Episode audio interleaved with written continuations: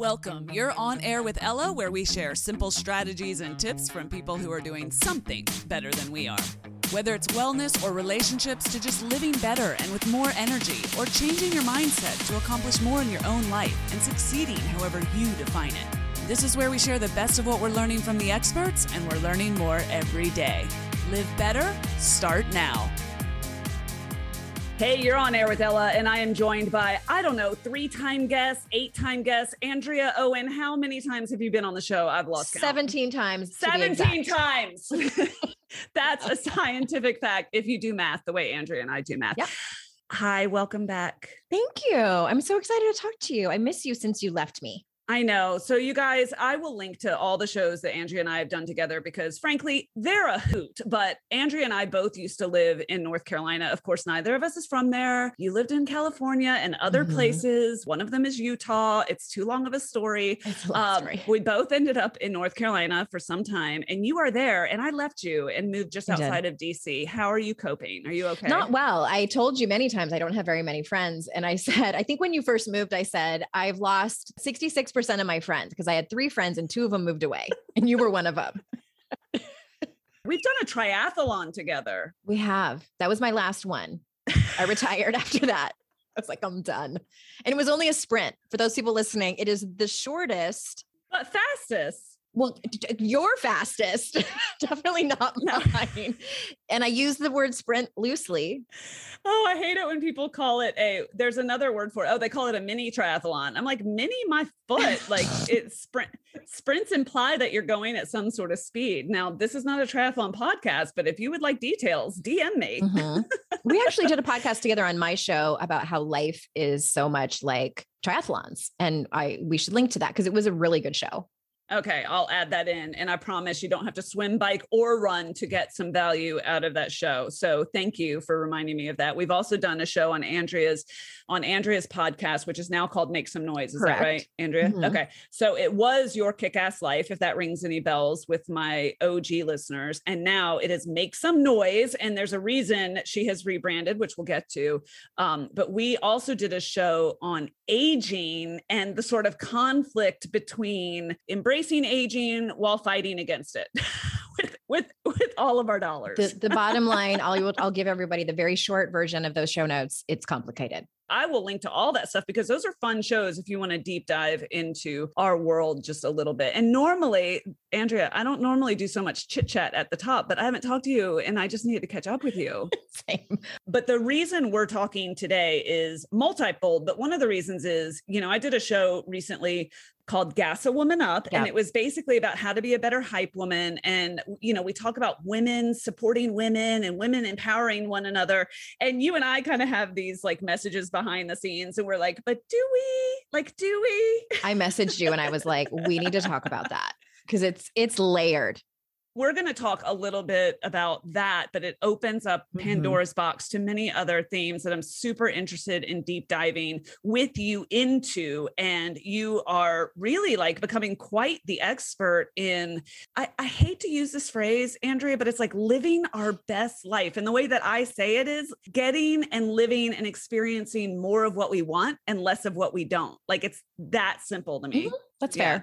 So, okay. So let me ask you a question. You are about to release your third book. I'm so proud of you. Thanks, mom. My three time author friend. Hi, have you met Andrea? She's my three time author friend. Um, this kick ass book is called Make Some Noise, but part of the premise of the conversation behind the book, and I imagine what inspired this book for you, I don't want to speak for you, is you say women's empowerment is a revolutionary act. Mhm. And you also said that women's empowerment begins with women asking for what they want. Now, that's a sentiment I can get behind, but I really want to know more from you about what you meant. Yeah, I mean, a little bit of backstory. I'm obsessed with getting to the root of the problem. Like, I want to know how can we efficiently fix anything? And when I started thinking about women's empowerment, I thought to myself, because people ask me sometimes, like, where did this come from? Why do I self sabotage? Why do I have this negative self talk? Why do I people please so much?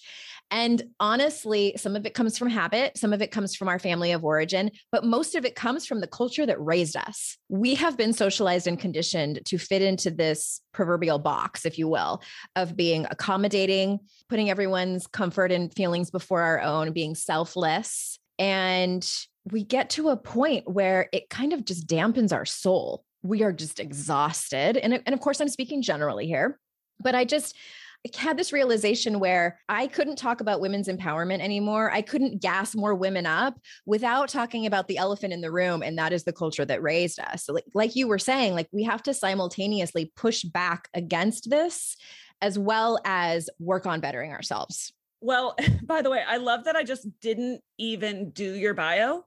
you kind of did. I love how I just completely skipped that. Like I'm just recording you the just, conversation. You just expect everyone to know me like you do. I will make sure to take care of that and post edit. But those of you who haven't met Andrea yet, she is a professional certified life coach who helps high achieving women maximize their unshakable confidence and master resilience. She does a lot more, but you work with women and you have literally helped hundreds of thousands of women by this point with your podcast, with your one on one coaching, with your events, and with your book. So now that we've set the table, I'll tell you just to build on what you just said, I think that there is much more talk now around women taking up more space and stop trying to make themselves so small. And you have a phrase that you employ that I love so much, which is we are taught not to shine too bright. And right. your message seems to be like, hey, shine brighter. But you actually say shine too bright. Mm-hmm. Tell me what that means and then we'll put this all together. Yes, there's a specific reason that that that word is is in there because we have we tend to have two fears. Just just the regular run of the mill fear of shining at all. This shows up a lot especially with women who run their own businesses and have to do marketing and be visible out there. It also shows up in, in women who don't run their own business in their interpersonal relationships with making requests of their partners or their friends or setting boundaries taking up space with their body. I mean, we could also have the conversation around body acceptance. And we, we so we fear that just the regular, you know, shining and then also outshining others. So Gay Hendricks talks about this in the big leap. And he says, you know, like the, the statement in our head is typically if I grow to all of my accomplishes, my successes, my my true best, biggest self, then I will outshine fill in the blank and make them look bad or feel bad. And most of us have a person we can fill in the blank. And this might be kind of unconscious, but it could be our parents. Maybe we are starting to make more money than they ever did. This especially happens with women who become the breadwinner when we out earn our husbands if we're in a heterosexual relationship. This could be a friend that you have. Oftentimes it's a sibling and it's not always something that gets said. There are some families who say, like, oh, you think you're big time now that you're going to grad school, or look at you starting your own business. Aren't you just fancy? I have that fear, and my family's always encouraged me. They've always been proud of me, but I still am like, are you sure? Like, are you sure? Like, maybe I shouldn't write too many books. And and we fear leaving people behind even if they've never told us. So mm-hmm. that's why I say shine too bright because we have to unpack both of those. Just the fear of putting ourselves out there in general, as well as outshining other people let's put all of this together then women asking for what they want mm-hmm. and resisting the urge to dampen ourselves to turn our own lights down to not want to shine too bright and i want to throw another piece on the table and this is a little bit dark Okay. But it ties into what started this conversation between us in our DMs. Mm-hmm. And that is that yes, I totally understand and co sign what you said about sometimes we bring this to the table inherently. Sometimes we're in relationships that do this for us. Sometimes it's our uh, our family, our family of origin, et cetera, et cetera. I have been in a long term relationship before where I shined too bright. I made too much noise. I had to turn my own volume down and shrink into a box in order to make sure that that other person was comfortable. Right. I, I know you've had mm-hmm. those mm-hmm. experiences. Fear of emasculating well. our partners, our male partners. Yeah. And wow, there's no way to live authentically you if you're worried about your volume control. Right. 100%. I think women do this to each other. And mm-hmm. I want to call it out because I think it's so important for us to recognize this in our own selves. It's less important to point fingers and be like, yeah, they did that and they, they did that. It's so much more important to examine how we're doing this subconsciously, examine how we're doing this without even meaning to. And when we talked about it on the show recently, I got so much feedback. And it wasn't so much like, yes, I'm a victim of this. People have done this to me and people have made me feel a way. But instead, the feedback that I got was, oh my gosh, I'm doing this and I'm not doing it on purpose. I didn't yep. realize realize I was doing it. Can you share some of your observations or experiences in that realm? So, first, I want to start with what that's called, and that is internalized misogyny. Also, sometimes not as dramatic, called internalized patriarchy or internalized sexism. So, what that means is, is we do a lot of the things that we don't like in other people because we have been conditioned and socialized to do so. And, you know, like, let me just give you a quick example. Let's talk about research. So, Pew Research did a study in 2016, which you would think that was done in 1950 based on the results. But they asked Americans, what traits do you value the most in men and women? And what traits do you think that they should not have in society? And there were, it's super interesting. If you want to go look at it, just go to Pew Research site and um, search in caring women, strong men like literally no one's to do that. Well i i would. I must i geek out on this kind of stuff. I'm obsessed with why people behave the way they do. Oh let me just talk about the word powerful. Uh, men were rated 60 said they rated the word powerful 67% positive for men 92% negative for women. It was vastly different. In other words we want our men to be powerful. We do not want to see that in women like I was floored, but not surprised. Wait, was this an episode of Mad Men or was right. this a 2016 no, 2016 study? 26 and they asked Americans and the study was released in 2018. I mean, even if you look up, they also um, the words leadership and ambition similar. And so I say this because this is society. This is our culture. We like to like you know pump our fist and say girl power, but really at the end of the day, even if it's in our subconscious, deep down in our DNA, we want our women to be quiet. We want them to be polite and accommodating and leave it to the men to be outspoken and make noise and cause scenes and run. And so, this whole concept of internalized misogyny, like, please trust me when I tell you, Ella, when I started reading about this, you know, that pit in your stomach where you're like, oh, damn, I've got some work to do. I've got some things to unpack when you realize that you have been behaving a certain way that is not only not in service of your highest self, but is not in the service of everyone that you love and care about and beyond. And it's it's things like chronic dieting. It is things like judging other women for things that they wear. It's saying women over 40 shouldn't have their hair a certain way or wear certain things. These are just some some kind of small examples of internalized misogyny my hope is that you know once you see it you can't unsee it for instance i'll give you a quick example i was playing tennis and I was just having a conversation with some of my ten- my amazing tennis women friends, and someone made the comment of, "Well, you know how women are, just you know, so catty," and I was like, and I, but I was nice, and I said, "You know what? Actually, um, I used to think that too, but that is a stereotype that's just been created, and it's a myth. We aren't inherently catty. We're taught to be that way by what we see on the media, by what was modeled for us, etc. But it's like, watch where you say things like that. I still buy into a lot of that that I have to continuously unpack.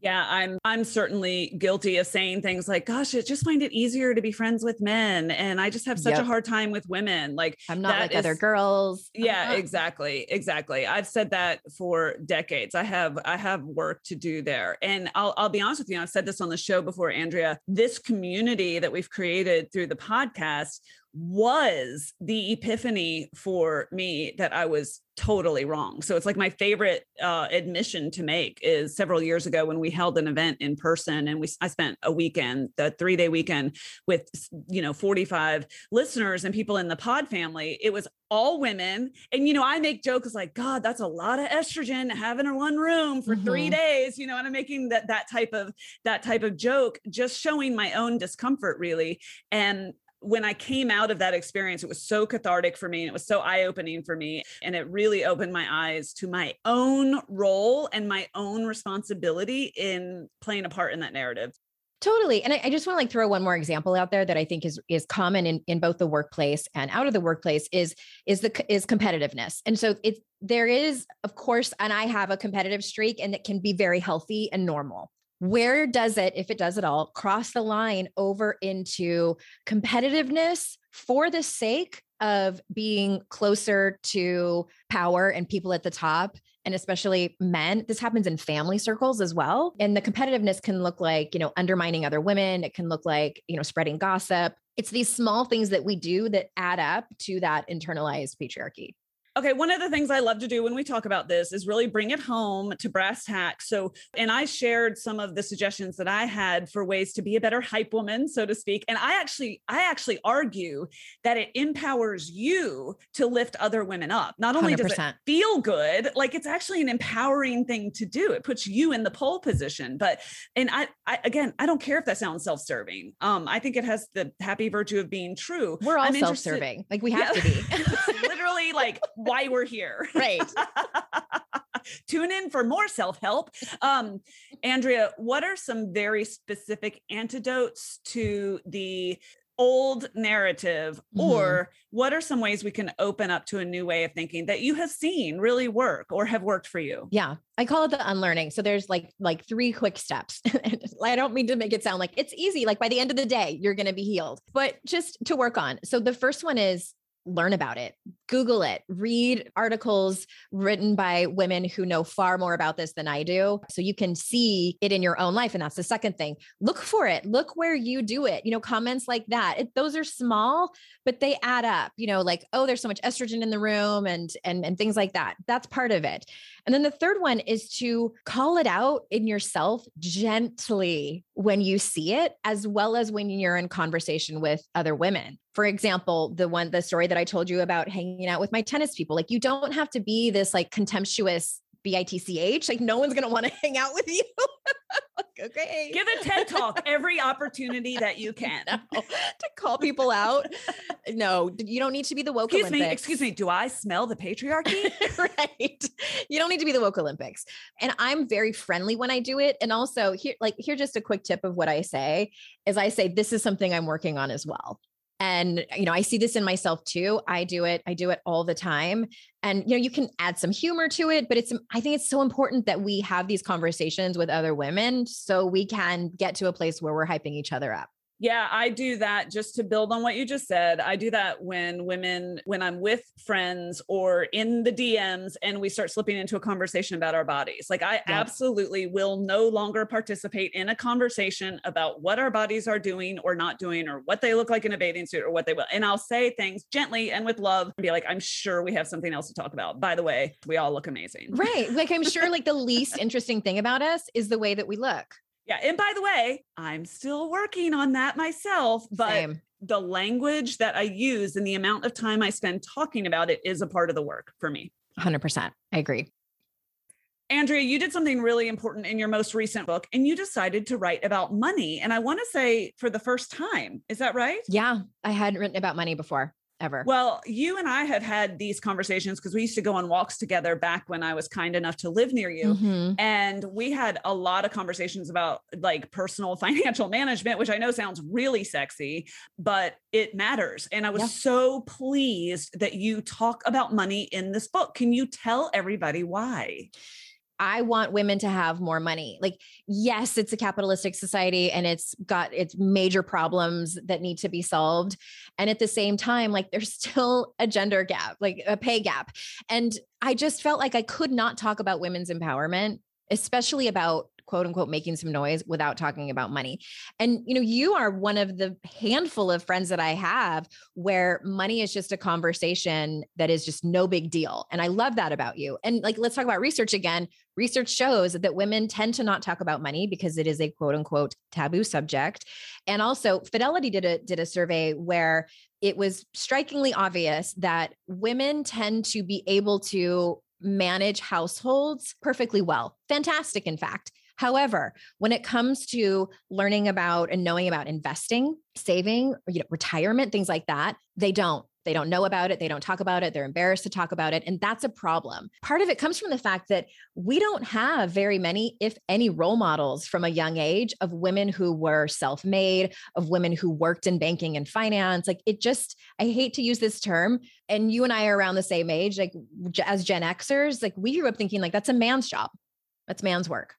And I want to change that. I, I was at the pool a couple summers ago and I was overhearing two dads talking about some investments that they made. And I thought to myself, have I ever overheard two women talking about investments that they've made? And the answer was no. And I just, I feel like it's one of those questions or one of those topics that I wanted to both be a role model for and talk about what's the most important thing and like and also why we need to talk about money. So that's that's why I started talking about it. I learned early on, and part of the reason is because I started my own business when I was mm-hmm. 20, nothing years old. So I was an embryo and I was 100% financially responsible for my tiny family, and it was on me. But what I learned, and the thing that I told myself is I need to be able to talk about money like I talk about a tomato. Like, right. right. I need it to be like, to be actually, sir, I'm going to need more tomatoes because I can't deliver on the value that you are seeking for this many tomatoes. Yes. I actually need more tomatoes. right. Well, and that's something that I say like we have become so comfortable talking to our friends about getting our pubic hair waxed off. Like why aren't we more comfortable talking about investing and our 401k like how much we're contributing to our 401k? Like it just it's mind-boggling. I want something different for my children, for especially for my daughter. I want to leave that question out there. Why aren't we talking more about this with one another? And I want to hear what you think because this conversation is not over. All right, but for now, we'll put a pin in that. And Andrea, maybe we can do something live. It'd be fun to kind of have this conversation on like Instagram Live or something where people can chime in. Yeah, we should. And I that. have some. I I can you know like do some tips and things like that. And okay, and yeah. I mean, just one tip: get a financial advisor. Bonus points if it's a woman. Can we talk about something? First of all, I have a female financial advisor. I have the same she, one. You referred oh, her. I switched. You are welcome. She's amazing she is amazing she's so smart and it and there's a common misconception that I think we should clear up since we're on this topic. Do you have to be rich to have a financial advisor? No. I used I to think that I used yeah. to think that you did. And I used to think that financial advisors were for rich people and something yep. other people did. Yep, 100%. So, last one other theme I really, really wanted to talk about with you while I have you, and that is pleasure. So, we're turning from money to pleasure. Same thing. well, it's they're both loaded topics. They are. And we could do one show on each of these big 3 mm-hmm. themes that we're talking about today. But I have only recently really started to talk about pleasure in very specific, even explicit terms on the show, Andrea. And part of that reason is because pleasure is not a word that I was seeking in my life in any way. And I don't mean I didn't have it, I just meant it never occurred to me like, in what ways am I having fun? In what mm-hmm. ways am I creating joy for myself? Am I creating pleasure in my own life? Whether it, it sounds so sexy to say pleasure, but I really mean it. And like, it can, it doesn't have to be. right. Like it can be food. Like I right. didn't look at food as pleasure for years. I looked at it as like a good, bad moralization thing. And now I look at lots of foods for pleasure. Talk to me about your experience with that word, if you will. Yeah, it's it's one of those things I think for a long time for me personally, and I, I think probably a lot of people listening, we think of that as something that is luxurious or frivolous or you know when i have time last on the priority. Like I, am not i'm not surprising anybody by saying that. Like women tend to make themselves the last priority especially when they are the primary caregiver in their home whether they have children or not.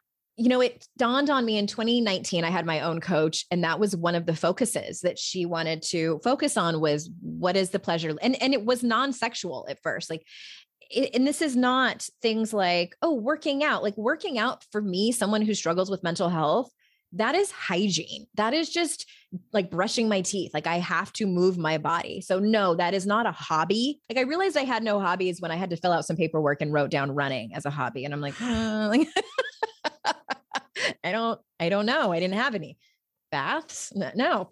But it's it's like like you said like there are some foods that bring you pleasure. Playing tennis for me brings me pleasure. It, it's literal playing. We are playing like children and i i intentionally lean into that when i am out there on the court even though I'm sometimes a little bit too competitive and I'm really not good enough player to be competitive. It's embarrassing. But anyway, and it can like I, I feel like we we have to talk about sex too. Like women tend to not ask for what they want with their partners because of how we've been raised. Some of us have deep shame stuff around sex, especially if you were relate, raised in a religious household where there's so much shame around it. It is charged. It is complicated like we said before. And so I think it's, you know, some people therapy is probably in their future for that, but also just learning how to communicate with your partner and i mean there's this thing called the orgasm gap we won't get into that there's research about yeah you thought you thought the wage gap was bad. Let's talk about the orgasm gap. Wait till you hear about worse. the orgasm gap. It's worse in heterosexual relationships. The bottom line men are getting off and women tend to not it goes beyond self pleasure as well. You know, of course, I encourage that, but we need to start, well, men need to start educating themselves around clitorises first and foremost. but women also need to learn how to speak up and ask for what they want. And it can be complicated. Well, can I tell you that I think, and, and forgive me because I think we both know that I'm basic. Um, a really basic. no, I will not use the word chuggy on my podcast. I am unapologetically. Gen, what am I? Gen X. We're Gen Xers. Yes, ma'am. And, you know, if my hair wants to part on the side, then it's going to part on the side. I changed my life by parting mine down the middle. Listen, I I fluctuate. I I let my hair tell me what it wants to be. Right. okay. In charge. Anyway, back to the basics. I think asking yourself the question, what brings me pleasure, is a really basic, simple, but surprisingly powerful place to start. I mean, you said yours literally started with like a checklist, a questionnaire, and mm-hmm. that that put something in front of you. Just sitting down with myself, you know, I was sort of thinking about where I wanted to go and what I wanted. I don't know if it was like the beginning of the year or something and I was feeling meta and and I was like uh, my word for this year, or like what I need more of in my life is joy because I haven't done anything for play in so long. And so I went out and bought myself some rollerblades. We joined a pool because I love to play. I love to be outside. I love to be active, but everything I was doing was for an outcome. So mm-hmm. I was mm-hmm. training for an outcome. Right. I was riding my bicycle for an outcome. Now I sometimes just go on pleasure walks or pleasure rides or I eat, you know, something really delicious and I actually focus on the experience How and the tastes. pleasure mm-hmm. of that. Mm-hmm. Yeah.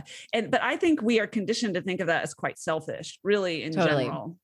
Yeah. And sometimes that question can be a little overwhelming, especially for women, like the, you know, what brings more pleasure in your life or eh, what do I want more of? And if if that's the case, there's two things I recommend. A, maybe start with a list of what doesn't bring you pleasure? And what do you not want? What do you want less of in your life? Because typically women can give you a long list of that. Start there and then you can kind of go to the other side of the spectrum and, and try to find something. Also start small. I had a client once where this was the topic and she she finally she goes you know what i i love doing but i don't ever give myself the luxury of it? She said standing in the shower after i'm done washing my hair and just letting the warm water just run over my body and I was like, that's your assignment. Hopefully you don't live in California where there's a drought. like, but it's just, it's small things like that. You know, the, the feeling, eh, you know, if you like to sleep naked and get satin sheets or something, the feeling of the sheets against your body, it's these, these small things. They don't have to be these grandiose things like going to a spa for five days, like start small start small start where you are use yeah. what you have do what you can. I love it. Okay.